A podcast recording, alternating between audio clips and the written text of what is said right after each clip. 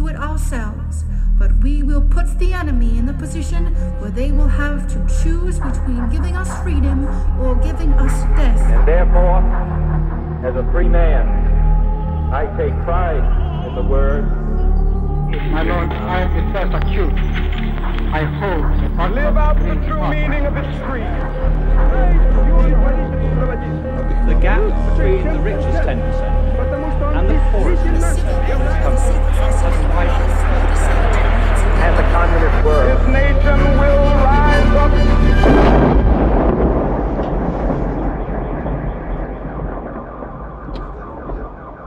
Hezký den, vítáme vás u dalšího pokračování podcastu Kolaps, který pro internetový deník Alarm.cz připravují Jan Bělíček a Pavel Šplíchal.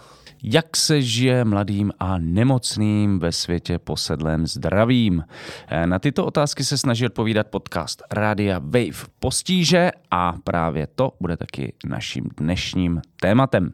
Ještě předtím je ale mojí milou povinností poděkovat všem, kteří náš podcast finančně podporují. Alarm a jeho podcasty jsou tady totiž jen díky vám. A pokud máte náš podcast rádi a pravidelně nás posloucháte a ještě tak nečiníte, prosím, zvažte naši podporu. Momentálně to ideálně můžete udělat v naší nové crowdfundingové kampani Alarm naděje v temných časech na portálu, jako vždy, darujme.cz. Díky, díky, díky všem za podporu. Moc Bez děkujem. vás eh, nebudeme existovat, potřebujeme vás. Pokud eh, na to máte finanční prostředky, tak se do toho puste. Díky. Díky Eh, moc. Já jsem taky přispěla. Děkujeme. Jo, děkujeme, Zuzano, moc si toho To je- vážíme. To je hezký. Díky. A jestli se jako Zuzana, tak vám taky děkujeme. Ostatní přemýšlejte nad tím, co by se s tím ještě dalo udělat. Uh, tak teď dne, už k dnešnímu tématu uh, apely na péči o své vlastní zdraví slýcháme skoro denně ze všech stran. Uh, jak se ale vlastně v takovém ovzduší uh, nebo v takové atmosféře žije lidem, kteří z mnoha důvodů v úvozovkách zdraví být uh, nemohou. Eh, To bylo hlavním tématem nedávné podcastové série Postíže, kterou pro Radio Wave připravili společně Zuzana Kašparová a Jakub Strouhal. Jaké je to být mladý a nemocný v současné české společnosti a na co všechno většinová eh, společnost zapomíná, když přemýšlí o lidech se zdravotním znevýhodněním a tak dále. To byly hlavní témata tohle podcastu. Eh, Dnes se na tyhle otázky znovu zeptáme eh, Zuzany Kašparové, která je tady právě s námi ve studiu. Bohužel Jakub Strouhal nakonec nemohl dorazit z mnoha důvodů, což nás velmi mrzí, ale máme tady Zuzanu, za což jsme moc rádi, takže čau Zuzano, vítej u nás. Čau. Uh, jak se máš? to je první otázka. Z- zima taky, taky na tebe funguje zima, tak jako na Pavla. Jo, já mám ráda zimu, Že tě aktivizuje. protože je to zajímavý, i když to rovnou prostě, prostě rovnou do toho skočím, tak Skoč a toho. to k tomu No. mýmu zdravotnímu stavu, Jo. tak pro mě naopak zima představuje větší svobodu toho pohybu. Že já tím, že mám diagnostikovanou rakovinu kůže, tak já prostě, když svítí sluníčko Mhm. a máme chodit odhalený, protože je vedro, tak se furt musím zahalovat, furt se musím mazat nějakýma drahýma krémama. Mhm. A tady to pro mě, jak jsme furt zahalený, je vlastně super. Takže je zajímavý, jak to uh, počasí samozřejmě lidi s různými zdravotními postiženími ovlivňuje úplně odlišně, protože třeba jako tahle tvrdá zima, která je teďka venku, tak ovlivnila to, proč tady dneska není Jakub. Mhm. Takže je to komplexní, ale já jsem ráda za ten sníh a mám takovou vánoční náladu. Mám ráda Vánoce, jsem jeden z těchto trapných lidí. Já taky asi vlastně. Taky já, já budu Ale říkat, že ne, já ne. já Ty nemáš já rád ne- svátek ne- konzumu? Aby jsme Vole. jako reprezentovali Abychom všechny. reprezentovali ně, nějakou vymyšlenou společnost. No. Všechny větve prostě levicového myšlení dneška. Pavel je tady antikonzumer. se spousta kaprů a to není dobrý. Tak jako, Ano. já myslím, že asi ani Zuzana, ani já nebudeme zabíjet žádný kapry. Mm-mm. To není to, proč máme rádi Vánoce. Já jsem vyráběla adventní věnce o víkendu. To, To je bylo dobrý. hezký. To je dobrý. Mhm. Mm-hmm. To je fér. Ale ještě jsem se chtěl zeptat, to je pěkný, že jsi takhle vztáhla tuhle moji banální otázku, jak se máš zrovnou na uh, téma uh, tohohle dnešního rozhovoru. A ještě mě napadla jedna banální, zdánlivě otázka. Uh, jak vypadala tvoje dnešní cesta do studia? Ale to je mi otázka nečekaná. Nečekaná. No, dneska do studia se mi jelo fajn. Já jezdím vlakem, protože bydlím v kousek od Prahy, nejsem úplně v Praze. A ve vlaku byla hrozná zima, což mě překvapilo, protože to je taky uh, zajímavý faktor v těch vlacích, že přes je strašný vedro a nebo je prostě zima, nikde není nic mezi. Pavel napsal teďka sérii článků o železniční Ale dopravě. tohle jsme tam neřešili. To jste tam neřešili. My jsme to protože dělali v nebyla létě, no. A, a já jsem měl do Berlína minulý týden a bylo vypnutý topení celou cestu. Minus dvou stupních, to bylo zajímavé. Mně přišlo, že tady byla zapnutá klimatizace, že na mě jako ještě foukalo celou A tak to dobu. ještě lepší, no, to je prostě, No. to je geniální. Takže jsem přijela malinko pozdě, protože to bylo i spožděný, ale ještě to, co jste si všimli, když jsem přišla, takže jsem měla respirátor, Mhm. mm-hmm. že nosím v dopravě veřejný respirátor. A je to no. docela teďka v zimě fakt funkční, protože i když člověk vyjde ven, tak je mi větší teplo na obliči, no takže to- doporučuji. Ale proč ten respirátor teda nosíš? Kvůli teplu na obliči. ne. Ale z- i z hlediska, uh, vlastně jak jsme se naučili všichni nosit respirátory před dvouma rokama, když byla pandemie, ale vlastně jsme se to zase jakoby odnaučili jako společnost. Teplo Jo. na, na obličeji jeden, jeden efekt a pak ještě Je to jsou i nějaké jeden, další. ano.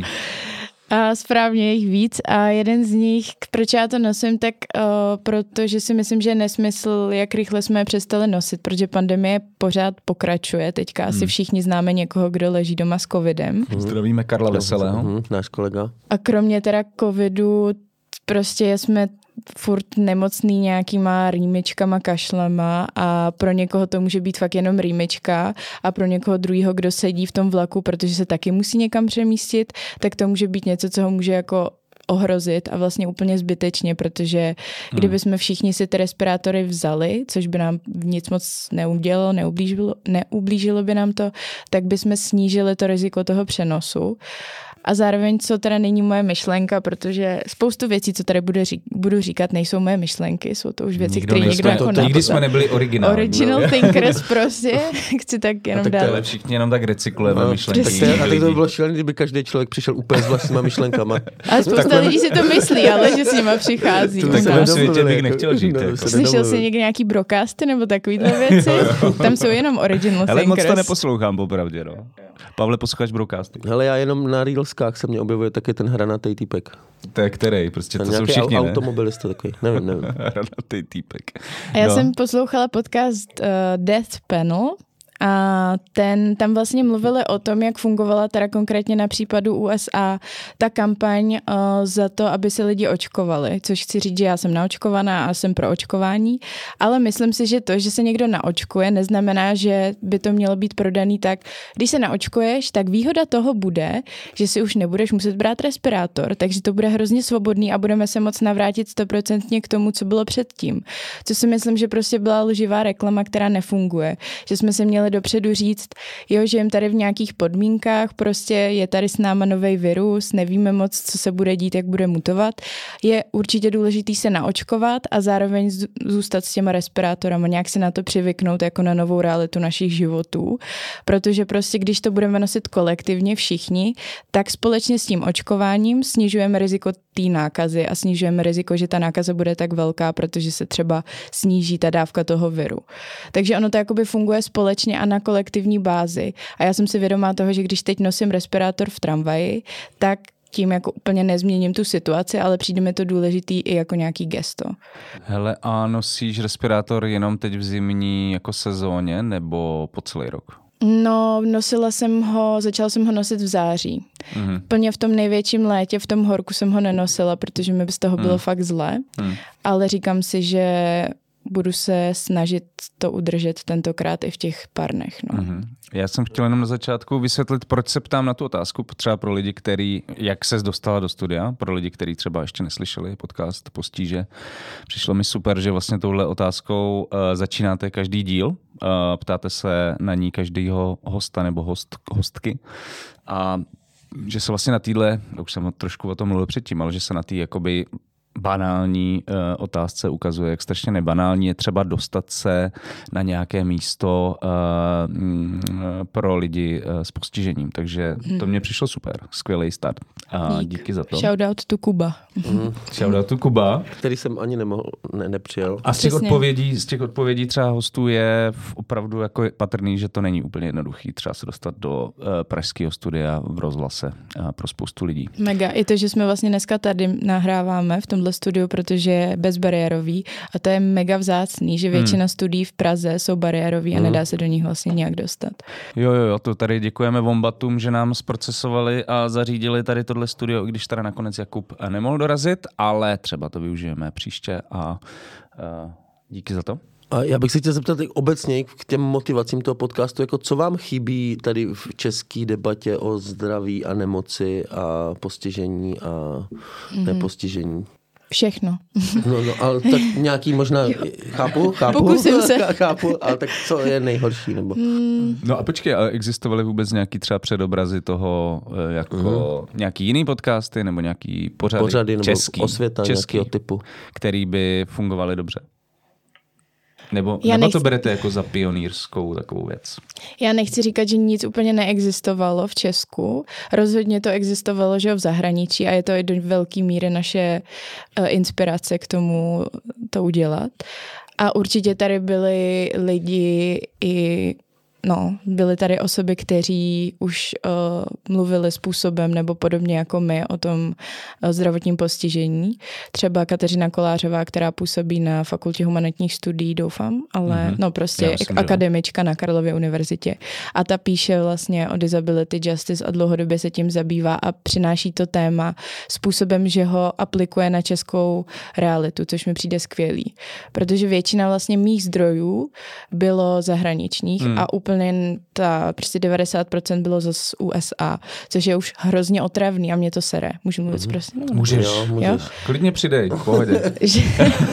No, by bylo se nedivil, ale... Sere, sere je dobrý, ale A že... uvidíme, co máš v repertoáru ještě. že já kolikrát už o tom tématu, ve kterém fakt si říkám, jako čtu o něm knihy a zajímám se o něj, tak já mám furt jenom ty anglické slova, že mi naskakuje Jo. disability justice, furt jenom tohle. A jak bys to řeklo česky? No, spravedlnost pro zdravotně postižené osoby. A to Nebo není úplně zdravotně nejúdernější, postižené. dobře, Není úplně to není úderný vůbec. To je jako tím neudeříš. To ne, no. No, Není na solár. No. Jakože demonstra... Dost pokřik na demonstraci nic moc. no vůbec. Jako spravedlnost pro lidi s postižením teď. No. Mm. Ale asi úplně ten základní problém, který teďka už mám aspoň trochu jako podložený, že když jsem si uvědomila, že jsem teda zdravotně postižená, tak jsem byla zoufala na začátku. To byl prostě ten první frustrace, smutek, nasrání, že proč zrovna já, bla, bla, bla, což občas cítím furt, nebudu lhát. Hmm. Ale potom jsem tak nějak prostě můj způsob vyrovnávání se s věcmi je si o nich začít zjišťovat a číst. A tím, že už tehdy jsem byla v nějak trochu feministicko, no, feministických kroužcích, Mhm. tak uh, jsem šla jako skrz tady ten směr a právě jsem se dostala k literatuře, která je založena na nějakém hnutí Disability Justice, který mm-hmm. už jsem přeložila, tak ho budu teď s dovolením říkat víc úderně. Mm-hmm. A tam jsem začala zjišťovat, že nemusíme na zdravotní postižení nahlížet jenom z toho medicínského pohledu, který právě v Česku převažuje. Že to je nějaká chyba našeho těla, která je čistě individuální, je to náš problém a my se s ním máme vyrovnat. A že když nám to nejde, tak jsme prostě jako jednotky, které selhaly zdarec. Mm. A jediný, co bychom měli řešit, je, jak se toho zbavit, jak to překonat a jak se, seženeme nějakou medicínu, nějaký lék. Takže jsme vlastně totálně odevzdaný medicíně. Tak to bylo to, co tady jako převažuje, jak o tom vlastně spousta lidí přemýšlí, aniž by to měla nějak artikulovaný, že jo, já přemýšlím v medicínském modelu. Spíš prostě je to taková, takový základ, takový naše nějaký základní hodnoty, ve kterých žijem. A já jsem se potom dostávala k tomu, že se nad tím dá přemýšlet i jinak a že mi to vlastně dává mega smysl a že to způsobuje částečnou nějakou úlevu tomu, že aha, tak možná to není jenom moje vina, možná Hmm. to fakt není jenom moje osobní selhání, že jsem nedělala dost pro to, abych prostě nebyla nemocná, ale že je to i ta společnost a ten systém, ve kterém žijeme, který za prvý klade ty bariéry, které by tu být nemusely, protože kdyby všechny studia v Praze byly bezbariérový, tak by bylo úplně jedno, kde budeme nahrávat. Hmm. To je úplně takový banální zase příklad, ale zároveň to není jenom o těch bezbariérových studiích nebo vyloženě nějakých prazích, ale to i celkově o tom, že to, jak přemýšlíme, že nějaký náš organizační princip je růst a nějaká jako produktivita a to, že čím produktivnější jsme, tím jsme jako kdyby lepší lidi, tak to taky není něco, co musíme brát jako přirozenost a samozřejmost, ale je to něco, kolem čeho jsme se v kapitalismu rozhodli se organizovat. A teďka je otázka, jestli v tom chcem pokračovat a tím pádem vytvářet tady tu skupinu lidí, ať už to jsou lidi se zdravotním postižením nebo třeba i ženy, který tím vlastně budou um, znevýhodnování, ale strukturálně, ne individuálně, ale prostě společně. Hmm. Hmm. Takže na otázku, co vlastně ti v té debatě chybí, tak to je jakoby vlastně, že bys chtěla jakože kapitalismus tě vadí. jo. Mimo ale, jiné. Mimo jiné, ale jako já, když řeknu teď kapitalismus, tak já vím, že vy máte cílovku, která už je na to ready, ale vím, že je taky spousta lidí, která na tohle ready není a zní to prostě strašně tak, aha, kapitalismus a co to znamená, jako není to jenom jednoduchá vyhovorka, že prostě řeknu kapitalismus je špatný zdarec, ale fakt za mě to jsou ty hodnoty, které vlastně že když si představuju nějaký jako systém, jako takový ledovec, jo, uh-huh. což je takový nástroj toho systémového myšlení, tak jako kapitalismus je ještě, je už nějaký jako systém stvořený, ale pod tím jsou ještě nějaký ty hodnoty, na kterých jako on stojí. Takže bych ráda vždycky jako zmiňovala ty hodnoty, jako je to třeba ten uh, princip toho, že um, růst je všechno, nějaký imperativ zdraví, produktivita a potom na tom my vlastně máme... To, ty, ty hodnoty, o kterých mluvíš, ty jsou pro nás jako asi úplně typický znaky kapitalismu.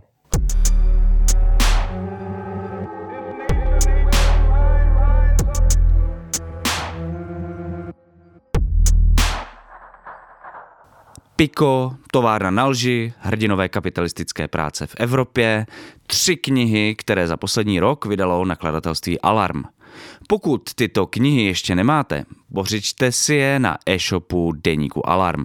Eshop.denikalarm.cz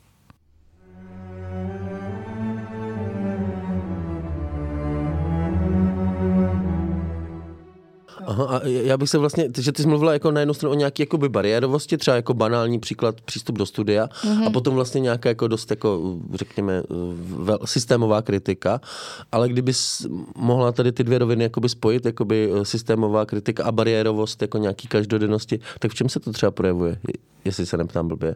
Mm, chci, ještě mi to prosím tě nějak no, přibliž. No, jakože, že ty jsi na, ne, ne, ne, ne, ne, ne, že ty jsi na jednu stranu uh, zmínila jakoby uh, nějakou bariérovost, mm-hmm. která jakoby je, je problém prostě uh, v nějakým přístupu a tak to si dovedem představit. A potom si vlastně skočila k, jakoby k nějaký systémový kritice kapitalismu, který na základě uh, jako hodnot nějaké produktivnosti ty bariéry sám, já se vlastně doptávám na to, jestli jsem to dobře pochopil, jo. sám ty, uh, sám ty, sám tvoří ty bariéry díky, díky nějaký orientaci právě na výkon? No, jo, určitě. A jestli bys mohla dát příklady tady tohohle, abych si to já a stejně jako já někteří posluchači třeba mohli představit? Mm-hmm.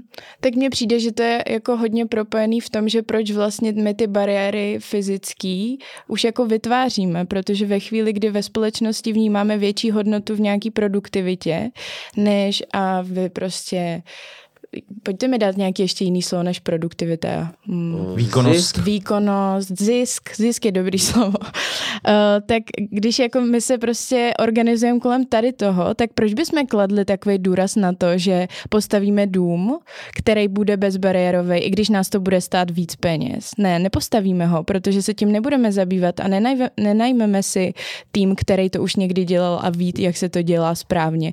Nepozveme k tomu lidi, kteří reálně na vozíku jsou jsou, aby řekli, hele, tohle je blbost, tady to si myslíte, že bude fungovat, ale nefunguje. My to neuděláme, protože to vlastně není nějaká jakoby péče komu, nebo ta inkluze, přístupnost, všechno nejsou pro nás důležitější hodnoty než to, aby to bylo ziskový a aby jsme byli v tom, co děláme produktivní. Se, skočím, že se mi hrozně líbil asi nejvíc díl s Erikou a Bělkou, ve kterém zaznělo strašně moc eh, skvělých postřehů, mm-hmm. ale vlastně v souvislosti s tím, o čem mluvíš ty, mi přišla zásadní uh, myšlenka, že veřejný prostor, um, který je ohleduplný k lidem s různými potřebami a omezeními je ve výsledku vlastně příjemnější pro všechny. Jo? No, Eh, mega. že, že vlastně to není tak, že my uděláme něco, aby se pomohlo nějaký skupině, ale že vlastně to pomáhá i, i, i cel, jako společnosti jako celku. Mhm. Mm-hmm. Mě by zajímalo, proč si to vlastně děláme složitější vždycky. Nebo má- máš pocit, že jde o náklady, prostě, že je to náročnější finančně postavit nějaký, jako, nevím, nějaký, nějakou budovu, která bude prostě bezbariérová, že to je ten hlavní důvod. No, myslím si, že prostě primárně se myslí na jiný účely, než na to, aby tam bylo to přístupný pro člověka, který veze kočár nebo má berle. A zároveň taky je důležitý se že podívat, kdo o tom rozhoduje. Že jako jestli to rozhodují lidi, kteří by tohle měli v zájmu, nebo co oni mají v zájmu. A jako to prostě není něco, když se podíváme k nám do poslanecké sněmovny, tak že by tohle oni začali ze své iniciativy prostě řešit, no. Hmm, hmm, hmm, hmm. No ale vlastně ta myšlenka toho, že právě, eh, když uděláme nějakou bezbariérovou eh, nebo prostor, který je ohleduplný k, lid, k, lid, k lidem s různými potřebami, omezeními, tak vlastně ve výsledku je eh, výhodná i pro právě dě, ženy s kočárkem mm-hmm. nebo prostě lidi, kteří mají něco s nohou na dva měsíce a bude se jim jako vlastně po městě pohybovat eh, líp. To mi přišlo hrozně super. Jo, a taky zároveň třeba pro ženy, který z nějaký teda, teď dělám uvozovky tradice, by měly nosit do společnosti podpatky a pak se jim chodí úplně na hovno v těch ulicích, které hmm. jsou dělaný prostě na něco jiného než na podpatky. Hmm. Na vojenský boty. Třeba. A pak tam ještě super, eh, to, to, to, to jsem chtěl, aby zaznělo, super informace, že mapy.cz nabízejí bezbariérové trasy pro pěší, což mm-hmm. jsem nevěděl. A pokud někdo uh, chcete um, využít tyhle trasy, tak uh, jděte na mapy.cz a um, i k tomuhle je dobrý třeba si poslechnout podcast Postíže. Jo. Ale bych zároveň chtěla říct, že často se právě omezujeme a je to i mm. prostě to já jsem to zmínila jako první, protože je to hrozně jednoduše představitelný a omezujeme se na ty fyzické bariéry, ale ten ableismus, nějaká ta diskriminace, třeba mě konkrétně se týká v úplně jiných aspektech. Hmm. Že se týká takových těch věcí, které si třeba jako nemusíme vůbec uvědomit, že nevidíme. A jsou to nějaký stereotypy, které v sobě nosíme, které si spojujeme s určitými projevy těla třeba. Konkrétně u mě je to ten třes, protože mám Jo, ty jsi tady mluvila, že máš nově diagnostikovanou rakovinu kůže, ale vlastně to není jediná věc, kterou Není, no. Já jsem multidiagnostička a vlastně ten podcast vůbec nevznikl kvůli té rakovině. Já jsem tu rakovinu mm. zjistila až během Průběhu. toho. Mm. Mm. Takže já jsem tam do toho šla a celkově tady k tomu myšlení jsem se dostala, nebo k přístupu jsem se dostala skrz to, že mám esenciální tremor, což mm. je hrozně běžná uh, nemoc, která je neurodegenerativní, to znamená, že se v průběhu času zhoršuje mm. a u mě se projevuje třesem různých částí těla. A momentálně jsou to u mě primárně nohy a ruce, v různých časech jinak, tomu se říká dynamický postižení, to znamená, že občas se právě lidi diví, ale mně se nezdá, že se ti něco klepe. Ale mně se občas klepou opravdu hodně a občas prostě míň. No hmm. a tady to mě třeba hodně ovlivňuje to, jaký stereotyp nebo co my si spojujeme s tím, když se někdo klepe. Že když se podíváme na reprezentaci třeba ve filmu, což je místo, kde se spousta lidí se zdravotním postižením setká třeba poprvé, protože často nejsme prostě společně, tak uh, tam ten, ty moje projevy jsou spojovaný buď to s nějakou závislostí, alkoholismem nebo na drogách, anebo s něčím, na co člověk jako do pár týdnů umře. Že teda no, tak teď něco začalo a to je fakt strašně špatný. A mm-hmm. to, že pro mě je to realita taková, že na ten můj esenciální tremor se neumírá. Říká se tomu, že to je jako vlastně mírná nemoc, protože nikdo moc neřeší ty sociální důsledky, který to má, že lidi mají často potom sociální fobie a tak, prostě bojí si chodit ven, protože ty reakce jsou velmi mm. nepříjemné. Tak to už nikdo moc neřeší, protože se na to neumírá, jako teď myslím jasně, v medicíně. Jasně, jasně. A naopak ta společnost, když se podívá na člověka, který se třese, tak si do toho projektuje takové věci, reaguje velmi prostě mm, řekla bych, jako necitlivě. Mm-hmm. Tak to, no. Jaký jsou tvoje jakoby, zkušenosti osobní, třeba když jsi měl nějaký silný třas, tak jako taky tě to um, jak to říct, zahání zpět domů eh, v tom smyslu, že nechceš být v interakci s lidma z tohohle důvodu, měl jsi nějaký nepříjemný prostě zkušenosti a, a tak? Nebo... Hodně. Jo. jo, a to jako já vlastně to mám po tátovi a mm. ještě vlastně vnímám tady tu tu společnou zkušenost, o který teda moc nejsme schopni spolu mluvit, ale to je jako jiný. Um... To už je taková rodi- rodičovská klasika. Otcovská možná Otcovská. spíš. a no, takže um, já mám třeba zkušenosti takový, že to vidím za prý zprostředkovaně skrz mýho tátu, co on prožívá, jak se s tím vyrovnává a skrz to, co mě samozřejmě lidi říkají. A bylo to konkrétně takový úplný bizáry, že jsem vytahovala peníze z peněženky a týpek vedle mě, že ty se klepeš jak stará babka, tak mm. to je mhm. taková klasika. A to byl kámoš nebo někdo cizí? Jo, jo, to byl kámoš. Mm-hmm. A, ale tak to nebo... zabolí ještě víc? no já nevím, tak zase. jo, jakože říkám si, kdyby to bylo jenom tohle, ale často jsou to takový reakce, že si s tím lidi spojí nějakou jako přílišnou nervozitu a tím pádem neprofesionalitu. Jo, jo. jo že my si právě s takovou zranitelností představ, nebo si do toho projektujeme, že hm, tak ten člověk a teď zase v úvozovkách je nějak labilní mm-hmm. a to je špatně. To znamená, že jako nemůže dělat určitý věci. Takže jsem se víckrát setkala s takovou hodně zaraženou reakcí, jakože ty jo, co děláš, co ti je, uklidni se, buď v klidu. Furt mi někdo říká, buď v klidu, uklidni se. A to, hmm. na to už jsem úplně alergická. Nebo nějaký jako hodně vyděšený reakce. Nebo často dostávám otázky, jestli už jsem to teda vyřešila, jestli už jsem se uzdravila. Jo. A já říkám, že ne a že se to asi jako nestane. Ta reakce jako buď v klidu je vlastně blbá skoro na, na jakoukoliv situaci vždycky, takže. Jo, to, co, jo, no to je. Co jsi chtěl říct, uh, No ne, zároveň, uh, ne, vlastně jakože to musí být zároveň jakoby, eh, že co pomůže k tomu, aby se ty lidi chovali jako líp, protože prostě často tam podle mě vůbec nemusí být vůbec žádná zlá vůle, naopak, jakoby, jenom prostě jakoby člověk fakt jako vlastně neví, neví úplně, co má dělat, tak jo. dělá to nejlepší, co umí prostě, tak říká, buď v klidu, protože to myslí jo, dobře. Jo. Zajímalo, co ty vlastně, jak ty na to reaguješ, no. na takovýhle mhm. věci. A jsi se naučila nějak jako a co s nima komunikovat s těma lidmi. To. Mně přijde, že ten ableismus, stejně jako sexismus je důležitý a rasismus, je prostě důležitý pochopit, že to není chování jednoho jedince, který by to chtěl dělat z nějaký svojí zlovůle právě, že jo, tak já teď budu diskriminovat ty lidi se zdravotním postižením, prostě budu na ně hnusný. Ale že přesně tak, jakože já na to můžu nějak reagovat, můžu zareagovat i tak, že už jsem na ty reakce zvyklá, já budu vyklidněna, takže to jako řeknu i klidně v klidu, vysvětlíme si to, toho člověka v uvozovkách poučím a jdeme dál. Jenomže jako ono to nevyřeší ten problém, že ten ableismus prostě právě funguje na těch našich jako předpokladech, který máme, ve kterých vyrůstáme a který nás jako učí lidi ve škole, že se, když jsi nemocná, uzdraví se, když se neuzdravíš, konec světa prostě a takovýhle mm-hmm. jako drobnosti, které se potom právě promítají do toho našeho chování. A to ne, samozřejmě já nevyřeším tím, že tady pěti lidem řeknu, hele, tohle nebylo úplně vhodný. Já to dělám, protože si připadám, jako ano, myslím si, že i takový jako jednotlivý interakce jsou důležitý, ale jsem si vědoma toho, že to nic neřeší, že jako by ten problém je daleko širší, než to, že na mě tady pár lidí zareagovalo nepříjemně.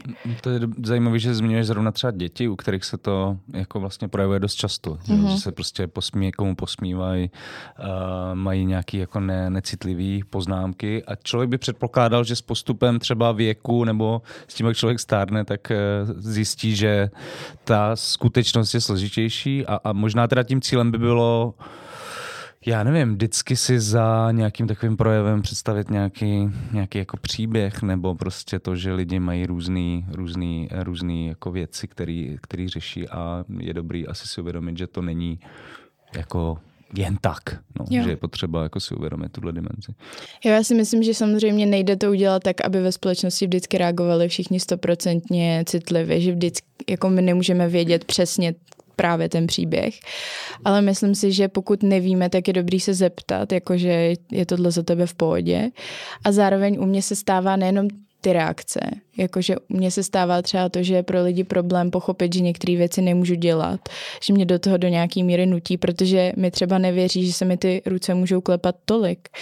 A že je to jako dokud tím to teda neřeknu natvrdo, že je to kvůli zdravotnímu postižení, že třeba potřebu, abych měla s mikrofonem stojan, takovýhle drobnosti, mm. tak v tu chvíli, do té doby je to dost často problém, protože zase potřebujete na to novýho člověka, který ten stojan donese, někdy ho musíte třeba i koupit. Jako, já se to snažím vždycky ukazovat na takových jako aspoň trochu hmotných příkladech, protože si uvědomuji, že to je kolikrát náročný jako pochopit, jak hodně komplexní ten ableismus je. Mm. Mám vysvětlit, co je to ableismus ještě nějak jinak? Nebo už jsem to vysvětlila? Nebo už to všichni vědí? Mě to vysvět, to je, jako za, mě, za, mě, za mě to neuškodí teda. Asi můžeš, no, protože jakoby my vždycky předpokládáme, že všichni všechno ví, ale to tak prostě bohužel není. Takže budeme rádi, když mm, to budeš chtít ještě nějak pojmenovat? Jo, no mně přijde, že právě se na to často zapomíná i v hnutích, kdy jako už jsme si vědomí tady těch forem útlaku, jako prostě, že jo, rasismus a sexismus a podobně. A tak ableismus se právě vztahuje jako nějaká forma nebo jako útlak vůči lidem, kteří jsou zdravotně postižení. Je to nějaká diskriminace, která se s tím váže a za mě právě je důležitý tam zvědomit to, že to není něco, o čem bychom my aktivně přemýšleli, že děláme, že chceme být prostě diskriminující vůči zdravotně postižením, ale že to je něco, co je založený na uh, zdánlivě přirozených hodnotách, ve kterých žijeme, který vůbec jako tak přirozený nejsou. A my potom uh, na základě nich smýšlíme třeba o tělech jiných lidí a hodnotíme jejich hodnotu jako osob, už jenom podle toho, konkrétně, jak moc můžou, jak moc jsou fit, jak moc jsou produktivní. A třeba hodně ableistický přístup v Česku a celkově jako v, ve společnosti je to, že hodnotíme zdraví člověka podle toho, jak moc se ten člověk snažil nebo ne. A tam úplně mega vidíme takovou tu paralelu mezi tím, že no ty nemáš peníze, tak se málo snažil. Tak to je úplně jakoby podobný shit u tohodle, že máš nějaký tělo, jsi nemocný, zdravý, zdravější, nemocnější a lidi prostě hodnotějí a nebo ti raději, že no, tak to asi teda nemělo dělat tohle a tady to, ty jsi měl hodně stresu, viď? tak to je kvůli tomu, že to extrémně snažíme svalit na nějakou individuální zodpovědnost, což je přesně taky ta hodnota, která extrémně teďka uh, penetruje všechny um, části společnosti. Že ableismus taky nestojí sám o sobě, ale vlastně všechno to tak nějak souvisí a funguje společně v takovém balíku těch drobných opresí nebo větších opresí, útlaků, který potom umožňují uh, nebo spíš nemožňují určitým skupinám lidí, aby byli plnohodnotnými členmi a členkami společnosti. Hmm. A zároveň určitě jsou lidi, kteří z toho těží, že jo. Hmm. To je jako další věc. Mm-hmm. Chtěl něco zeptat? Ne. No já nejsem tak spíš tak... Já, já mm, jsem se chtěl dostat k tomu, že ten podcast je hodně, už jsme tady naťukli, a hodně o slovníku, o tom, co vlastně mladým a nemocným, nebo co, co často lidé um, s postižením slýchají od ostatních, co jim vadí a tak dále. Uh, co bys nám doporučila, co rozhodně, můžeme to udělat takovou jako lesson, nebo jako lekci, eh, co vlastně rozhodně nikdy nedělat, třeba jako v kontaktu s lidma s postižením, co rozhodně nikdy neříkat. No, Mm, to je pro mě hodně těžký, protože už jenom to, jak jsem tady sama, mě trochu znervozně, že mám pocit, že jsem taková jako mm, mluvčí uh, lidí s postižením. Přitom já mám hrozně, jako všichni, to není prostě monolit, že jo? A máme tak strašně rozdílné zkušenosti, já i Kuba. Hmm. Nám se to tam fakt propojuje skrz nějaký ten jako ableismus, že se setkáváme s uh, nepříjemnýma věcma, které se hodně vážou k tomu zdravotnímu postižení a k očekávání, které od lidí máme. Ale um, takže vlastně nevím, jak na tohle odpovědět, abych neřekla nějakou blbost. Aha. Ale no, já, hmm. já nevím, jak z toho vybruslit, aby to nějak nedopadlo blbě. blbě. Aha. je co náročné. Tak, tak nevadí, tak se, tak se bohužel Sorry. nepoučíme, Pavle. No, já, já jsem měl takovou ještě podotázku, nebo že Honza, když to uváděl, vlastně tak říkal, že, že, že ve společnosti posedlé zdravím, mm. tak jsem se chtěl zeptat, jako, jestli s tím souhlasíš a jak to vlastně vypadá a co to znamená, že jsme posedlí zdravím. Mm-hmm. Jo, s tím souhlasím, mega. Tak to jste vymysleli vy. Já, já, já, Takže však, s tím musí, musí souhlasit. Dobře, tak teďka to, tak dobře, tak, tak Ale... ten, uh, ne, to, to já chápu. No tak mluví se o takový wellness kultuře, ne? Že jo. Vlastně... Jako to, že to vzhledem, jakoby, nebo? Vzhledem? Ne, vzhl- wellness, jo, jakože takový to... Se máš starat o sebe. Well-being, jako Jo, že well-being, že se máš o sebe starat přesně a že to zdraví se samozřejmě schramstla komer, nebo hmm. prostě kapitalismus a komerc. tak to schramstlo zdraví, Znovu jasný. kapitalismus. Protože jako a všechny prvky, jakože všechny sféry úplně. I to, že potom už teda nejseš zdravý a seš třeba, a nemusíme se bavit furt jen o fy- fyzickém zdraví, nezdraví, ale i nějakých jako mentál, hmm. mentálním, o nějakých mentálních uh, onemocněních a podobně, který už se ani jako nedoporučuje třeba nutně tak oddělovat od těch fyzických.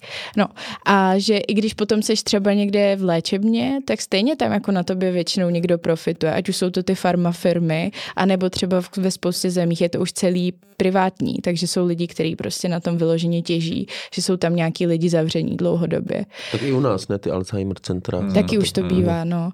A, Mám si penta. Penta, no. A jo, a vel, jo, jo, Penta, to jsem taky no. slyšela, no. To zkoupila, no. Mhm. A takže wellness culture je i tohle, jako do nějaký míry, ale zároveň je to především taková ta klasika, o které už jsem trochu mluvila, že no musí se o sebe, součástí života je prostě se o sebe hodně starat tím, že budeme nakupovat co nejvíc různých produktů, který nám k tomu pomůžou a samozřejmě budeme jezdit na nějaký wellness víkendy ideálně a všechno vlastně budeme tak nějak komercionalizovat. A potom je teda naše osobní zodpovědnost, jestli to doc- dokážeme vytvořit tak, aby jsme neonemocněli.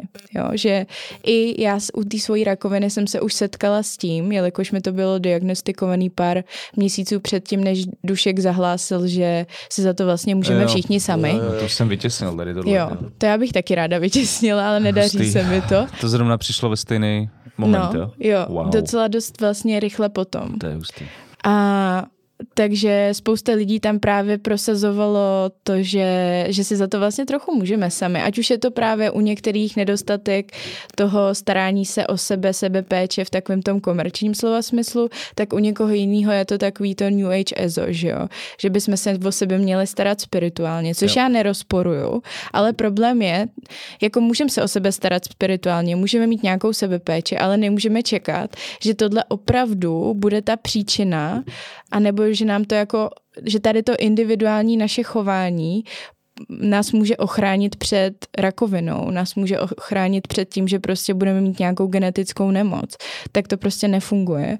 A je to hodně problematický to spojovat. Tak, takže ta posedlost je v té jako nějaký jakoby komercializaci a komodif- komodifikaci zdraví. Mhm. A taky v Taky. tom, že eh, pak se, jakoby, mm, jak to říct, to dává za vinu tomu jedinci, že prostě Jo. sám jako onemocněl, protože nedě, nebral tyhle ty vit- vitamíny, nechodil dost na sluníčko, kouřil, pil. Mhm. Nebo chodil příliš na Nebo sluníčko, chodil to vždycky na sluníčko. všechno je špatně, jako vy Jo, nemůžete jo, udělat jo, dobře nic. jo, no. jo, jo. Takže prostě důležitý je hodit to na toho člověka, Jo. neřešit to systémově. A sejmout tu vlastní, nebo tu systémovou zodpovědnost, protože pak to vlastně nemusíš řešit tolik, víš, protože No, jasně. víš co, když už je to jejich zodpovědnost, tak prostě se s tím musí vydílovat sami.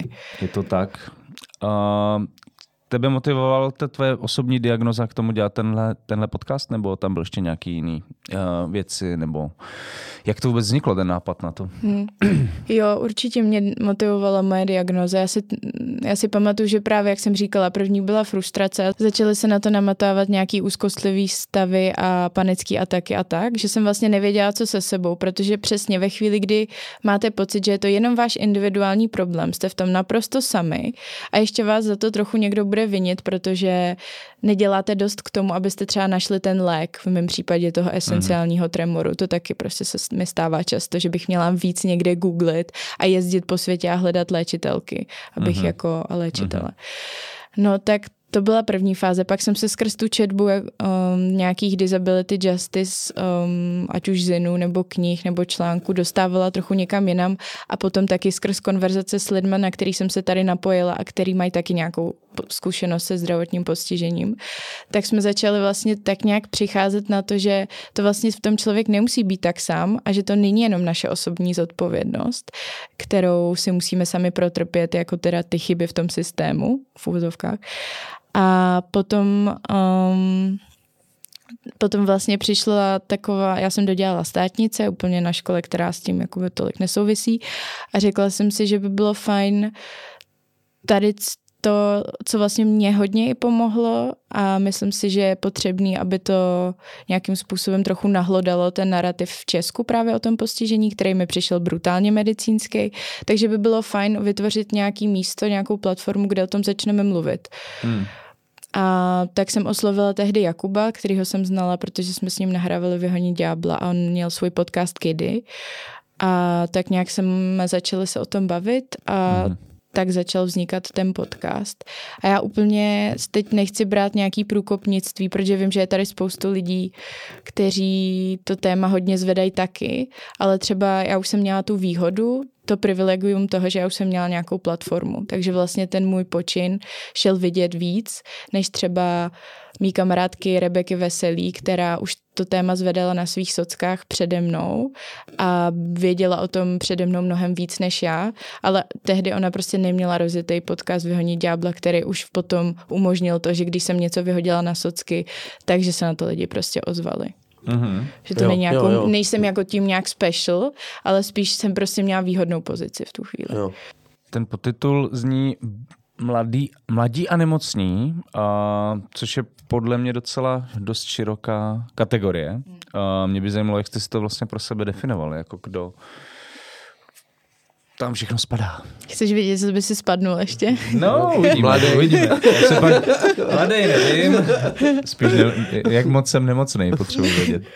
No právě, že to jsme nechtěli takhle definovat tu nemoc. My jsme si vymezili ten věk, že jsme si řekli plus do, minus do třicítky, Tak to Smolík, jsme mimo, smolík, my jsme, smolík, to jsme ze hry. ale reálně Kuba je taky mimo, jo? Takže Moderátor je mimo, dobrý.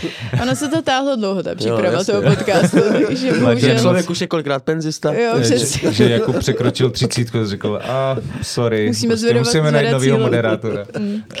tak ne. Ale Kuba je prostě příliš vtipný a chytrý, takže jsem, jsme zvedli cílovku, no, Jo, udělali jo. jsme to takhle. Ta, a stejně bychom se nevešli. Že stejně nic, no. Dobrý, No. tak jdeme dál. ne, ne, ne, jak jste to, jak, ne, Ale právě tu nemoc, tam jsme hodně diskutovali o tom názvu, to je i v té první epizodě, to bylo strašně náročné se na tom názvu shodnout, aby to nějak tak jako i na tom podnázvu. jo, A to si vybavuju. No. Hmm. Invalidovna. invalidovna, kriplení, uh, takovýhle různý. Já jsem na, podle mě těle těle je pořád prostě nejlepší název.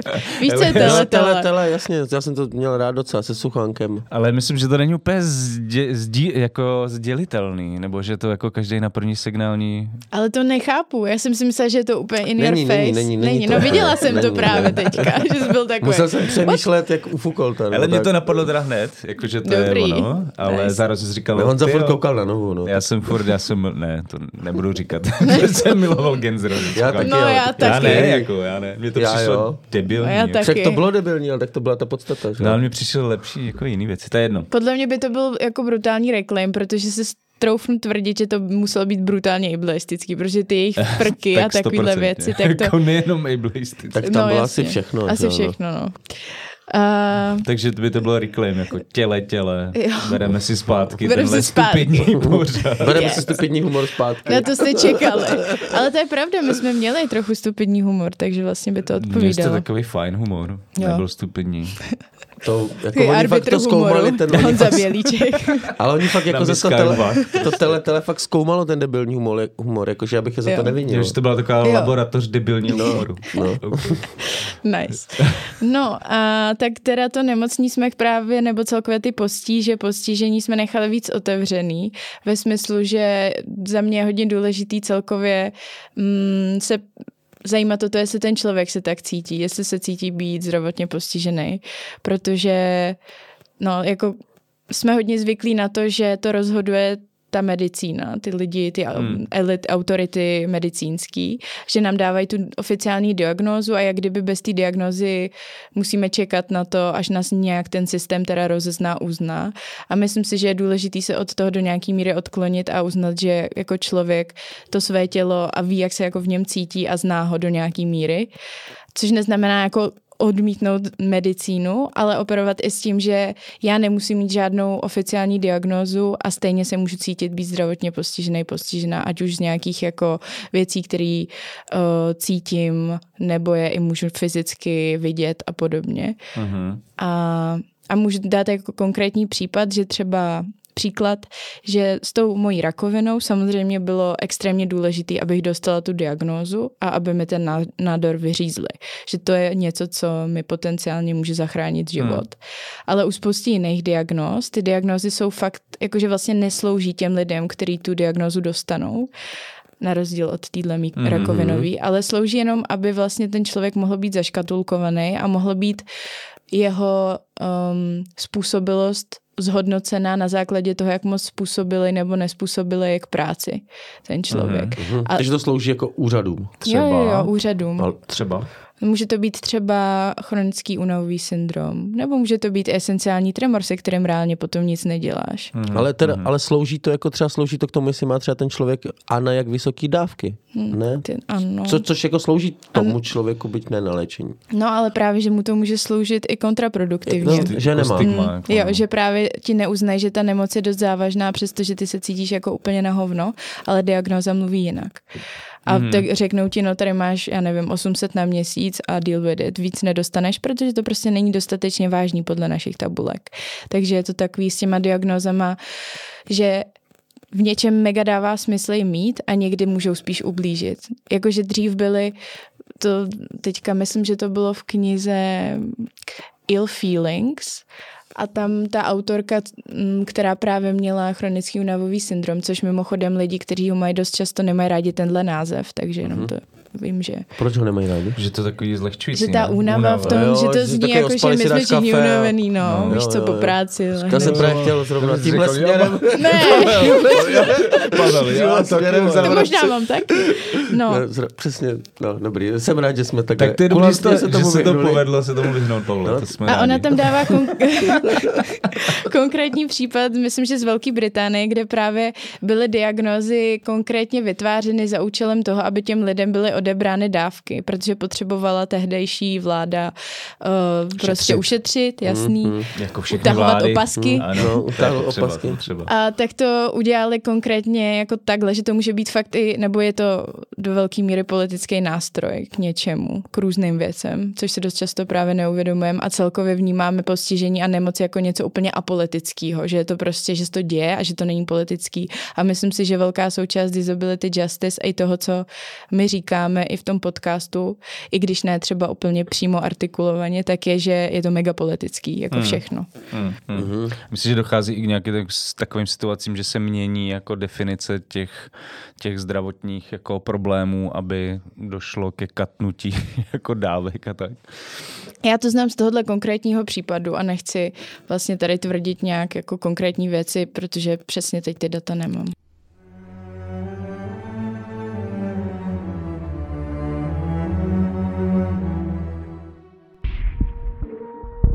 Partnerem podcastu je promoterský kolektiv Hard Noise. Výjimečné koncerty světové alternativy. Zážitky, které nemají reprízy. Více na www.hardnoise.cz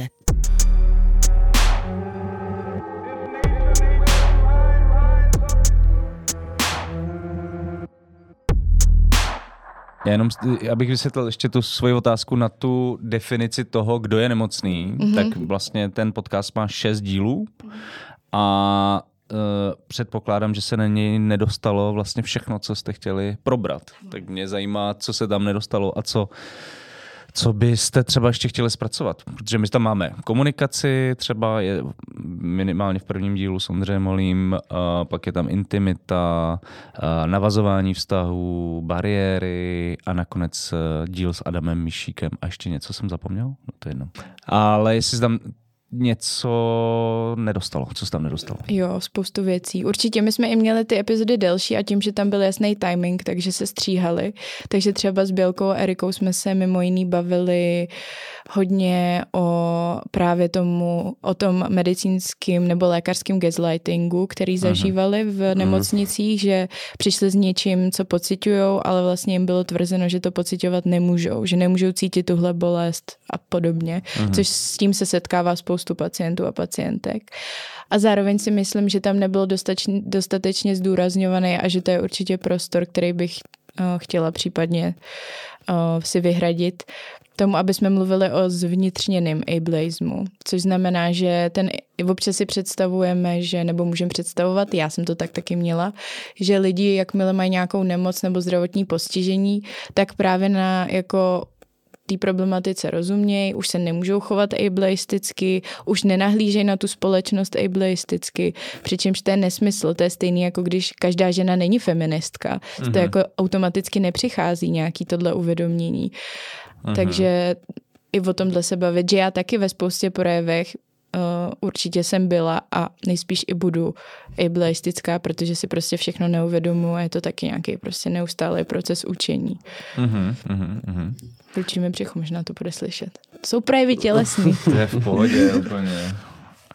Uh, no a teď pojďme možná k tomu naopak, co se nám dostalo. Jo, že uh, proč je podle tebe, nebo nevím, třeba to není podle tebe tabu ve společnosti, ale mluvit vlastně o intimním životě, nebo třeba randění lidí uh, s postižením. Uh, je to něco, o čem se vlastně hovoří už celá normálně, nebo je to, má to nějaký jako stigma?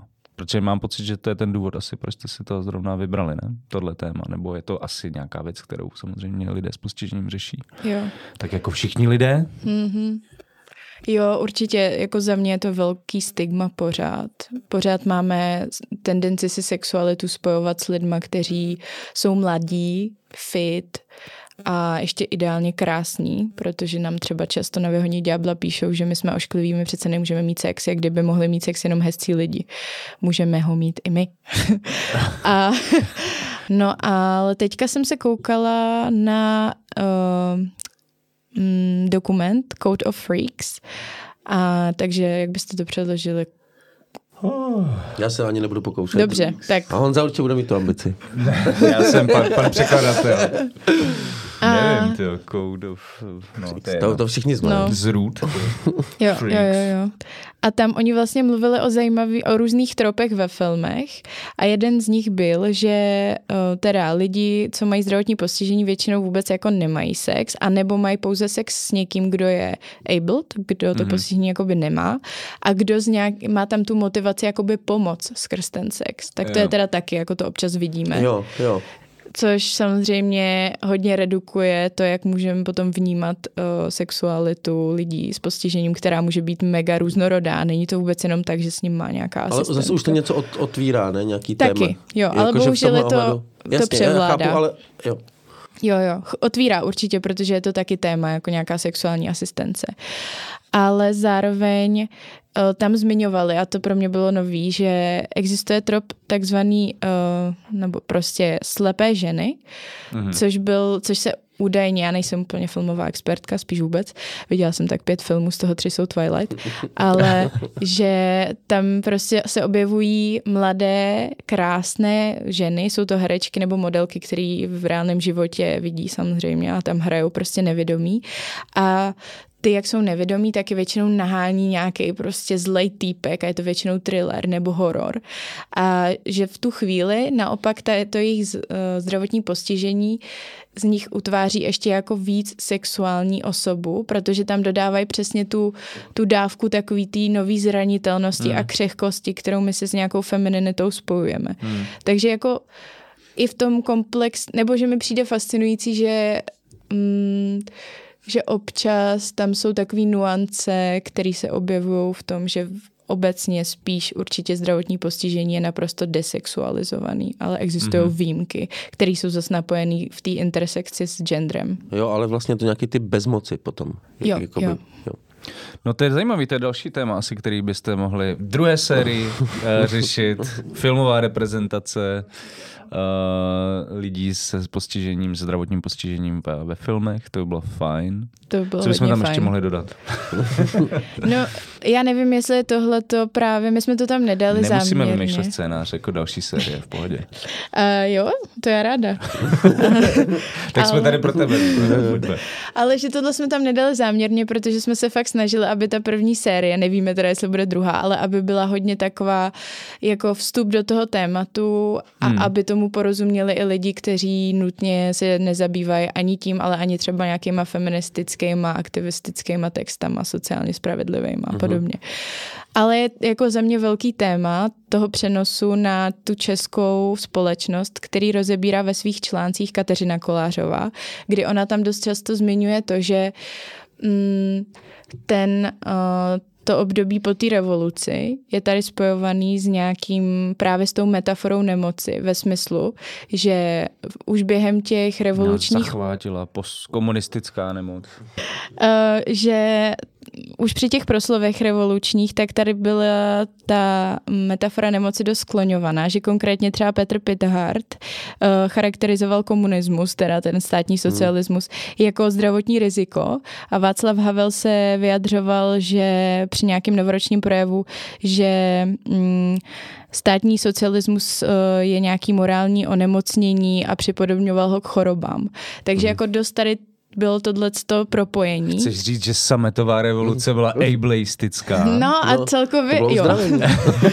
ale ne ta revoluce, ale to, jakým, sp- víš co, chápu, já chápeš, tak, tak snad doufám, i vy to, to chápete. Přesně, doufám, že to chápu On to, to chápe, takže jdem dál. Já vím, co zmyslela. Prostě ale... Petr Pidhart a Václav Havel, styďte se. Ne, ne, ne, jako já mám ráda Václava Havla, eh, nemusím ho mít na tričku, ani jakoby na plagátu, ale, ale shoutout. A... Aspoň nášivku bys mohla. Ale že tím chci naznačit i to, že celkově to nastavení nějaký, že um, teda to předtím byla nějaká nemoc, kterou jsme teda vyléčili a teď už jsme v období toho, toho rozkvětu, který naopak, nebo který současně strašně moc právě spojujeme s takovým tím, jako že jsme hodně akční, produktivní, že víme, že jdeme rovnou, mm, ne, že máme mušku, jdeme na cíl, nějaký takovýhle. Na, na komoru. Ne, Jdem na komoru, může být. Míříš na komoru. No. Že jdeš k věci prostě. Jo, ale tak vím, rozumíme tomuhle jako po revolučnímu etosu, že jo? Jako, jako že... nějaký produktivismus? Jo, jakoby... jo, prostě produktivismus, Vrh, no. Jakože vyhrneme si rukávy. si rukávy, vyhrnem utáhneme si, opasky. Utáhneme opasky, opasky a to všechno, cokoliv je kolektivní, je špatně, smrdí to nějakou tou nemocí toho socialismu, což právě je ve své podstatě extrémně iblistický, protože třeba nějaká kolektivní péče je extrémně potřebná k tomu, aby právě jsme mohli si vzájemně pomáhat ve smyslu toho, že uh, nějak, jak se to říká, nezávislost je prostě nesmysl. My nemůžeme být hmm. nezávislí. Hmm. My každý, každý člověk jsme závislí na dalších lidech, na dalších bytostech, na dalších prostě uh, částech země koule. Takže jakmile naše velká hodnota je nezávislost, tak je to právě ve své podstatě extrémně jako mimo jiný ableistický uh-huh. a mhm. taky destruktivní k naší planetě a podobně. Tak jsme se od kapitalismu dostali k socialismu. A, já jsem a to, ani, to, ani to nebolelo. A já jsem chtěl doprostřed, takže ano. k sociální demokracii. OK. no, des, uh, ne, protože jako, jako vlastně, když si zeptám jako také expertky na ableismus. No je to ne, prosím. To ne, to ne, to ne. Jako tak, Zuzany Kašparové. Jako Zuzany Kašparové, mm-hmm. když si zeptám, jako třeba mě, mě napadly takový témata jako uh, jakoby proplácení třídní, ne, třídní uh, nemocenské a tady tyhle vlastně jakoby témata. Jak ty se vlastně na to díváš tady? Víš, takový ty vyloženě vlastně trochu jakoby nudný politický témata, ale zároveň hrozně důležitý, který jsou pro spoustu lidí důležitý, tak může k tomu jako ta jako kritika iblistická, nebo jak to pojmenovat, jakoby ně, něco říct tady k těmhle jakoby běžným věcem. Myslíš k nějakým konkrétním politikám, který jo, teď se jako... Třeba mě, mě fakt napadá ta politika toho... Péči, příspěvek no, no, na péči, a, neformální pečující, a, a individu... to, že, že, že, že, že tam v té debatě jsou, že, uh, že, že se má platit uh, tři dny nemocenské, že to má platit zaměstnavatel a někdo zase říká, že ne, že ti lidi jsou simulanti a že ti doktoři prostě, že jsou s nimi domluvený a že mají být doktoři z toho podniku a takhle, že tam je vlastně, vlastně celá jako taková uh-huh, široká škála. Jo. Jako určitě k tomu se hodně vyjadřuje celkově, uh, nebo vyjadřují autorky a autoři Disability Justice. A já bych tomu doporučila knížku Health Communism, kde právě tohle hodně zmiňují. Mm, nice. já doufám, že to nebude musel můj táta, to končím. Než... Ale Zuzana ví, jak si nás získat. Health Communism. A oni tam zmiňují právě, uh, se hodně vztahují k tomu, jakým způsobem stát operuje s uh, označováním lidí za simulanty a jak je to historicky dlouhodobě využívaný jako politika k tomu, aby právě se nemuseli vyplácet peníze, aby se naopak velmi skrouhly a aby ty co jsou vyplacený, byly co nejnižší možný, protože je to odůvodňovaný tím, že jinak by lidi simulovali víc. Přesně, Takže to tam je Jo, popsaný jo. daleko líp, než jsem schopná to já teď tady říct a bohužel ta knížka je zase jenom v angličtině. Ale krásný. A to je Nevadí, fakt krásný titul. Tady je nakladatelství Alarm, které... Je, To jsem si koupila čtyři knihy teďka. Tak a bude jich strašně moc přibývat, Zuzano, takže Health komunism taky. Health komunism zní jako velmi dobrý nápad. A táta dostane piko. Kniž, knižní doufám. Ano. Dobrý. Jinak teda nevím, no, to by musel jako... Uh, No, ale drogy by nebudem, tam za, nebudem zabrušovat do Ale drogy by v té debatě vlastně tady z tohohle hlediska a jako závislosti a tak, tak tam musí být taky vlastně celý široký jakoby pole, který to otevírá vlastně Jo, jo, celé určitě, no. fyzická perspektiva. Jo. Asi Pro lidi, kteří třeba vnímají jako drogy jako sebemedikaci taky. No, no. A třeba i nějaký, nebo i z- napojení na mentální nemoci. Mhm. Mm-hmm. A plus i třeba vězinský abolicionismus je hodně napojený na nějaký medical industrial complex. To vlastně vychází z military industrial complex, což jsou pojmy, které jsou jako provázaný a hodně se skloňují. Když už jsme tady u tohohle tématu, tak eh, na tom veři, na veřejnoprávním médiu, na kterém vyšlo, uh, vyšel váš podcast, tak vlastně nebylo moc čas eh, řešit ty inspirační zdroje, protože ty tady mm-hmm. už vlastně mluvíš o disability justice, o, o prostě, teď už tady, teď už tady, teď už tady, To Health teď tady zazněl i health, health communism, uh, tak by mě zajímalo, jestli, jestli máš nějaký třeba dvě, tři zásadní věci, které tě, které převrátily tvoje myšlení na ruby. Určitě. Tak je to Tady to hodně... probrat můžeme. Jo, nice. Je to Alison Kafer, která napsala Queer Feminist Crip. Mhm. Hmm. Doufám, že to dávám za sebe správně teď ty slova. K tomu se taky chci dostat, k tomu uh, Jo. termínu krip, mm-hmm. o kterém taky moc nemluvíš v postížích, mm-hmm. ale jako vždycky se tam pokusíš, jako a pak, ale radši. Pojďme na něco jiného. Jo, no, tak prostě nebylo tam tolik toho prostoru. chápu. A t- no, Tady je právě, tak jdeme na to. Takže no. Ellison. to určitě, to je fakt úplně skvělá kniha, která otevírá hrozně moc témat, mimo jiný třeba i téma nějaký eugeniky, že vlastně je pro nás naprosto běžný argumentovat pro interrupce um, postiženými těly. Mm-hmm. A teď jako já to říkám z pozice někoho, kdo je stoprocentně za to, aby byly přístupné interrupce, jo, zdarma všem, ale zároveň si nemyslím, že je vhodný tam uh, zatahovat to téma a argumentovat už v tak extrémně iblistické společnosti, že no to Hmm. přece musí být kvůli tomu, aby se nenáhodou nenarodilo postižený dítě. To mi přijde jako hodně problematický způsob To jsme teď argumentace. řešili nedávno eh, v kvůli textu eh, o hnutí pro život, protože mm-hmm. oni s tímhle vlastně jako operují dost často a dost vlastně obratně, dejme tomu. Místo, který uh, to, to feministická teorie nedokáže moc dobře jako zpracovat, jo. Což eh, je super, že tady zmiňuješ. No. A jo, takže to doporučuji mega. Potom já mám ráda i od Shady Kafaj Crip Kinship. Tam mm-hmm. se hodně zmiňuje o tom hnutí, který jsem vlastně ještě nezmínila, ale to je hodně důležitý k tomu vzniku. To už je po druhý kryp. To je v, kaž- v obou, dvě, v ob- v obou dvě, dvou knihách eh, zazněl kryp. je to takový asi příznačný. no. A jaký hnutí? Nebo co? Jo, a no, Since Invalid, to byl eh, takový kolektiv, nebo možná furt vlastně je, uh, autorstva uměleckého, který vznikal v USA zase, ano. A tam um, nějak, myslím, na začátku nultých let a oni dělali různý performance, kde právě propojovali tu zkušenost s tím zdravotním postižením, uh, s tím si to vlastně brát zpět, reclaimovat mm-hmm. to, ať už, uh, že to bylo třeba nabitý nějak sexuálně nebo prostě různými politickými messages, všechno možný.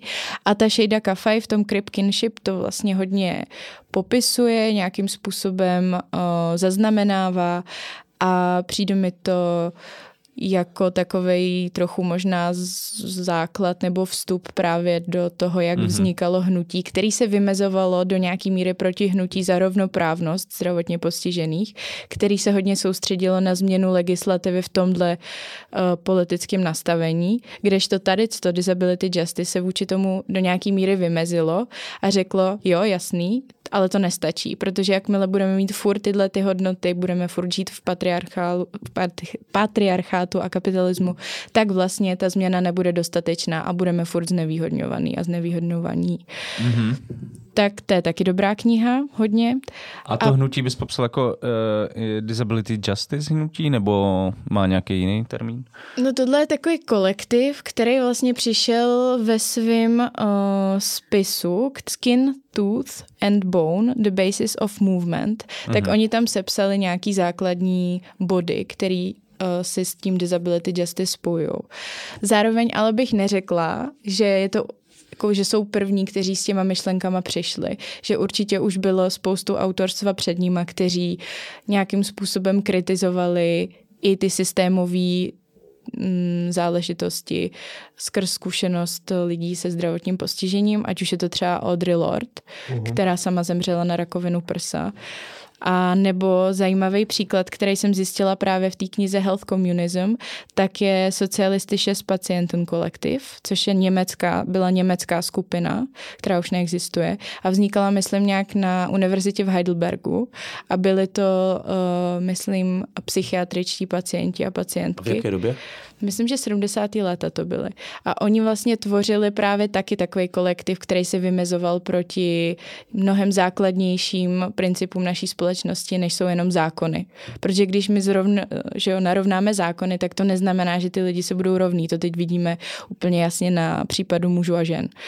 A oni tohle zvedali a potom do nějaký míry to už přecházelo víc k nějakým militantnějším způsobem, způsobům a oni nakonec byli um, jak to říct, označení za teroristickou skupinu. Konkrétně tady cti, mm-hmm. tato ta německá mm-hmm. skupina. Wow. Hustý. Takže to byly dvě knihy nebo tři, jsi říkal? Už jsem jich pár řekla. Ještě ten Zin, to Skin, Tooth and Bone jo. a určitě je toho ještě hodně. Já jsem četla ještě uh, Ježiši, Pretty Beauty, Easy Beauty, Easy Beauty. Úžasný memoár, určitě doporučuje to mnohem jako vlastně snažší čtení, nebo to Ill Feelings, další mm-hmm. memoár. Ale v těch memoárech to autorstvo hodně pracuje s tím propojováním té tématiky, že to není jenom popisuju svoji vlastní zkušenost, ale snažím se to zobrazit v širším kontextu. No a teď k tomu, tém, tomu termínu KRIP. Jo. Uh, jestli ho můžeš trošku vysvětlit, protože i v tom podcastu několikrát ho zmiňuješ, ale hmm. vlastně... Ka- každá druhá knížka, kterou čteš, se tak jmenuje. Přesně. Já čtu i jiný knížky. Je to jo, těžko si představit, ale jako jo. Ale ty, který máš jo. ráda, tak to mají v názvu. Jo. Um, no, já když jsem si teda řekla, nebo jsem si uvědomila, že jsem zdravotně postižená, tak jsem si říkala, jak tomu mám vlastně říkat, že mi všechny ty slova v té češtině přijdou hrozný. Že i to zdravotní postižení má hodně negativní konotace. Já právě proto třeba osobně jakoby to strašně rád používám, mm. jo. A vlastně mm. nevím, nevím, co je lepší, jo. Když řekneš handicap, tak je to možná mírnější, ale taky to není nic moc. No právě to já jsem si taky myslela. A pak jsem zjistila, že to handicap vzniklo z hand in cap a bylo to jako spojený s žebráctvím, že to bylo jako hodně pejorativní. Okay. Takže to handicap je ještě vnímaný jako mnohem ještě horší. horší proto... To, ještě to je sociálně vytvořený vlastně, mm-hmm. že handicapovaný tím původním smyslem vůbec ano. nemusí mít nic společného s tělem. Jo, jo. No to, takže... No to je super, tak to jsem rád, že jsem se dozvěděl, že tohle fakt nepoužívá, okay. Ale zároveň já to taky někdy použiju, protože zdravotní... No já to používám jenom kvůli tomu, aby, že mě to přijde jako jemnější, ale vlastně to je teda ještě horší, dobrý. Hmm. Já, já jsem to taky dlouho nevěděla, no. Mě to řekla právě Rebeka Vesela, která to zjistila na feministické konferenci v Brně teďka od výzkumnice na Muni, která to tam řekla, jo. Hmm. takže já jsem na to nepřišla nějak. My jsme uh, na to přišli teď. Jo. Děkujeme. V Brně, v Brně to vyskoumali. No, Z no. Brna do Prahy se to stalo. a takže já jsem nevěděla, jaký slova používat a byla jsem z toho zmatená. Měla jsem pocit, že určitě něco řeknu špatně a pak jsem si říkala, no počkat, ale teď mluvím sama o sobě, tak asi si snad můžu určit, co budu říkat. A bylo pro mě hodně těžký se v tom zorientovat, protože jsem byla extrémně zvyklá na tu anglickou uh, slovní uh-huh. zásobu a je to trapný. Jakože přijdu si sama trapně. Když to někomu mám říct a mám říct, že jsem krip nebo že jsem disabled, teď to řeknu mojí babičce, co tam bude na mě koukat, že co říkáš. Mluv uh-huh. česky. A já tomu rozumím, protože ta sebekolonializace v tomhle babi, je hrozná. Hmm. Takže uh, jsem si řekla, že, že zkusíme, rek, nebo zkusím reklamovat to postižení, zdravotní postižení A není to úplně nejvíc komf- nebo příjemný pro mě. Radši bych uh, si tam dala jiný slovo. To krip mi třeba vyhovuje. Mně přijde takový funky, protože to je ze slova cripple a je to Hmm. tam už třeba právě v různých zemích, ano, v Británii, v Americe nebo v USA teda, je to braný zpátky. Takže tam už jsou kolektivy nějaký menší, kteří už o sobě říkají, že jsou krip, jako prostě crippled. V Česku samozřejmě slovo cripple je používaný hrozně moc, ale ne v tom způsobu, že by to někdo reklamoval, ale Hmm, lidi si tak negativní. pořád nadávají úplně běžně. Není to vůbec vnímaný stejný, stejně jako, nebo aspoň prostě velmi hanlivě a nevhodně a často říkáme, že je něco skriplený, že máme skriplený mikrofon, telefon a tak. Takže Já to vůbec nepoužívám. To já přemýšlím. Ale jako, cha, jako Jo, vím, že to lidi používají. Ne, no. já taky ne, si, no. ale jako lidi kolem mě to hodně používají. Hmm. No. No a hlavně to kryp, to zní jako kryb, že jo? Jo, Takže to je to je pravda, vlastně no. jako cool. Něčem. Uh. A hlavně Krip byl i nějaký gang, jako. No to No, furt jasně. je Crips, no ne? že jo. O tom je dokonce tady na téhle slovní hříčce založený jeden díl South Parku. Tak No ale kryp je, Mhm. taky znamená, že jo, nějaký jako barák prostě. To byla nějaká reality show, A myslím. není jako. Krip jako kolíbka? Hele, myslím si, že je to jako slangový kryp, ale byla nějaká reality show, jakože, jo, No, Crips. to je dětská postýlka, no? Hm, jo. MT, MTV Crips. Tak vidíte, kolik toho máme. Private, private Homes of Celebrities, víš? Hmm. Takže pro, já na, narážím na tohle, jakože mm-hmm. Crips je MTV Crips, že prostě přijdeš, já nevím, k Drakeovi domů a natáčej tam o něm prostě. Yes. Zkusím. Zkus vyhonit ďábla s Drakem jo, příště. jo, jo. Eh, takže, ale ty, ty, to, to by se jako propsal do toho názvu jednoho alternativního jako kriplení. Mhm. Že A to to, bylo- právě bylo vícero lidma, nejenom lidma v rámci toho média, ale i lidma jako hoststvem, s Mhm. kterými jsme to konzultovali, tak to bylo vnímané jako příliš. Protože samozřejmě to, že mně to přijde cool a je to fun to reklamovat, neznamená, že to je úplně třeba nice to použít i pro lidi, kteří, kterým to furt přijde hodně hanlivý v Česku. Zvlášť, když u nás ten reclaim ani nezačal. Právě, jakoby. no. No, a taky Jo. s tím, i s tím slovem můžou mít hodně nepříjemné zkušenosti. No, jo, jo, jo. Takže postíže podle mě ideální řešení nakonec. Jo, jsem spoko. Jo, jo, to fajn. Kolaps taky dobrý. Díky. Děkuji. Díky, takže vymyslíme scénář další série, vymyslíme, kdo by mohl nějak jako vytunit ještě názvy. Mhm. A ještě by mě zajímalo, eh, je poslední možná otázka, eh, jak by mohla vypadat taková ideální bezbariérová společnost? Jako co je potřeba zničit jako první věc? Podle tebe. Mm, hustý. Jako mně celkově ta imaginace přijde jako hrozně důležitá součást toho, protože teď třeba poslouchám knihu od, a tu jsem chtěla zmínit taky, Tak um, pojď. Lea Lakshmi Piepsna Samarashinha Aha. a ona napsala knihu, nebo oni, nevím, The Future is Disabled. A to je právě hodně o nějaký imaginaci a práci s tím, že co to znamená budoucnost, kterou si nepředstavujeme tak, že všichni zlepšíme do nějakých nedisabled nedisabled forem, ale naopak budeme počítat s tou diverzitou, která hmm. může v takovémhle světě plném krizí hmm. vlastně být hrozně nápomocná k tomu, aby jsme spolu mohli fungovat, protože pravděpodobně to stejně nastane, jako ve chvíli, kdy tady máme brutální klimatickou krizi, tak nějaký formy vzájemné pomoci, které budou třeba víc nerůstový, budou potřeba a budeme potřeba hledat nějaký příklady toho, jak to může fungovat. A nějaká disabled komunita může být právě jedním z těch, já řeknu tak trochu blbě, ale jako ostrůvků té dobré praxe. Tak Hmm. ona pracuje trochu s tímhle. A no, takže Mhm. To je jako, já jako starý utopista, tak to mě to Mně, mně to hodně, hodně přijde dobrý. No. myšlenka. A vlastně, takže ta, mm, já jsem se právě on, mm, jako chtěl zeptat právě na klimatickou jakoby krizi, jako jak ty dvě imaginace můžou jako souviset, ale možná jsi už to řekla, tak jenom Jo. tak trapně opakuju, to, co jsi zdá řekla. se, zdá se, zdá se, že Zdá jsi to se, to. ne, jako já právě si myslím, a je to pro mě ještě téma, do kterého bych se chtěla trochu víc ponořit, že nějaký nerůstový myšlení a celkově jako disability justice, stejně jako vlastně všechny ostatní nějaký hm- sociální hnutí za sociální spravedlnost, jsou mega provázaný a mega dává smysl to spojovat a přemýšlet o tom, uh, no, v nějakém propojení. Takže já si myslím, že jako pro mě ty nerůstové myšlenky, přestože samozřejmě teď momentálně nerůstově nežiju, tak uh, mi přijdou hodně nosný a hodně v nich slyším, že disabled lidi jsou toho nedílnou součástí a naopak tam můžou přispět novými vhledy.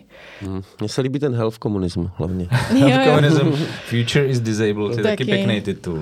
Takže jo. máme nad čím přemýšlet, Pavle. No, to rozhodně. A ještě jsem chtěla jenom zmínit, no. že ona, nebo oni um, tam často propojují on, um, téma ještě jako etnika, rasy, jakým způsobem to ovlivňuje to znevýhodnění, hmm. takže je to hodně intersekcionální, což mi přijde dost důležitý, což já tady tuhle zkušenost úplně zprostředkovat nemůžu, ale je pro mě zásadní o tom číst, protože to je přesně to, co já se tam z toho extrémně učím že mm. mě ty věci vůbec nedocházejí, nenapadají, že tam ještě přichází to břemeno toho, že je tady prostě rasismus a co to dělá dohromady. Že ten kolonialismus nebyl vlastně jenom uh, uh, jako legitimizovaný skrz nějaký konst, skrz konstruování rasismu, ale i toho ableismu, že tam bylo vždycky ještě jako smítko toho, no oni vlastně nejsou tak schopní, nejsou tak chytrý, nejsou hmm. tak tohle. Hmm. A bylo to, sna- nebo snažili se to ještě jako vědecky prokázat, že jo, což... To podle mě nebylo smítko, to bylo... To ano, ale to byl ten rasismus, bohužel, ale to, to, to, No ten je ale právě podstata. propojený s tím... De- jako jo, schopno, jakože nejenom, že, no, že jako prostě... jsou podřadná rasa, ale ještě neběhají tak rychle. No ne, jako nebo... podřadná, protože nemají třeba takový mentální kapacitu ano. jako no, Evropa. Nejsou tak způsobilí. Ano, a tak to je, to je ten rasismus. No, to je rasismus. Mm-hmm. No. Ale důležitý ale jako, tam vnímat ten. To, to, to, jako čeho jo. jsou jako schopni, jasně, jo. jako výkonovost jako by těch ras. Že to byla jo. vlastně důležitá součást toho. Mm-hmm. Jo, že vlastně jsou podřazení právě proto, že nemají takové kapacity. Mm-hmm. Jasně, rozumím. I když mají normální kapacity, jako všechno no, no jako ne, samozřejmě, že takhle stal. Dobrý, tak děkujem Zuzano. Uh, tohle byl nejnovější podcast uh, Kolaps, ve kterém jsme rozebírali stigmata, se kterými musí v Česku žít lidé s postižením. Měli jsme tady dnes ve studiu Zuzanu Kašparovou, která společně s Jakubem Strouhalem připravila pro Radio Wave podcast Postíže o, cituji, mladých a nemocných ve světě posedlém zdravím. Konec citace. Uh, díky Zuzano za super rozhovor, díky, že jste tady s náma dneska Eh, byla, že jsi na nás udělala čas a bylo to super prostě. Díky. Dík moc, bylo to fajn. A děkujeme také vám, posluchačům a posluchačkám Kolapsu, že nás posloucháte a máte nás tolik rádi. Pokud se vám tento díl líbil a chtěli byste nás finančně podpořit, tak právě teď můžete v nové kampani Alarmu, která se jmenuje Alarm naděje v temných časech, na portálu darujme.cz. Je dobrý to asi zopakovat, eh, nebo opakovat furt eh, dokola, protože Což budeme podporou, dělat. Eh, naš, podporou Alarmu podporujete všechny naše podcasty. Pokud máte rádi naši práci, nejlépe ji oceníte právě tím, že se zapojíte do té kampaně Alarm naděje v temných časech a všem moc díky. Díky moc a samozřejmě budeme taky rádi, když nás ohodnotíte na streamovacích platformách nebo doporučíte svým kamarádům a známým. Please. Uh, tak to už je z dnešního kolapsu úplně všechno z pražského studiu ne Bombat, ale Little Bit uh, se dnes loučí. Jan Bělíček, Little Bit se loučí a... Pavel Šplíchal. Uh, budeme se těšit zase příště u dalšího pokračování podcastu Kolaps, tak čau. Little Bit čest.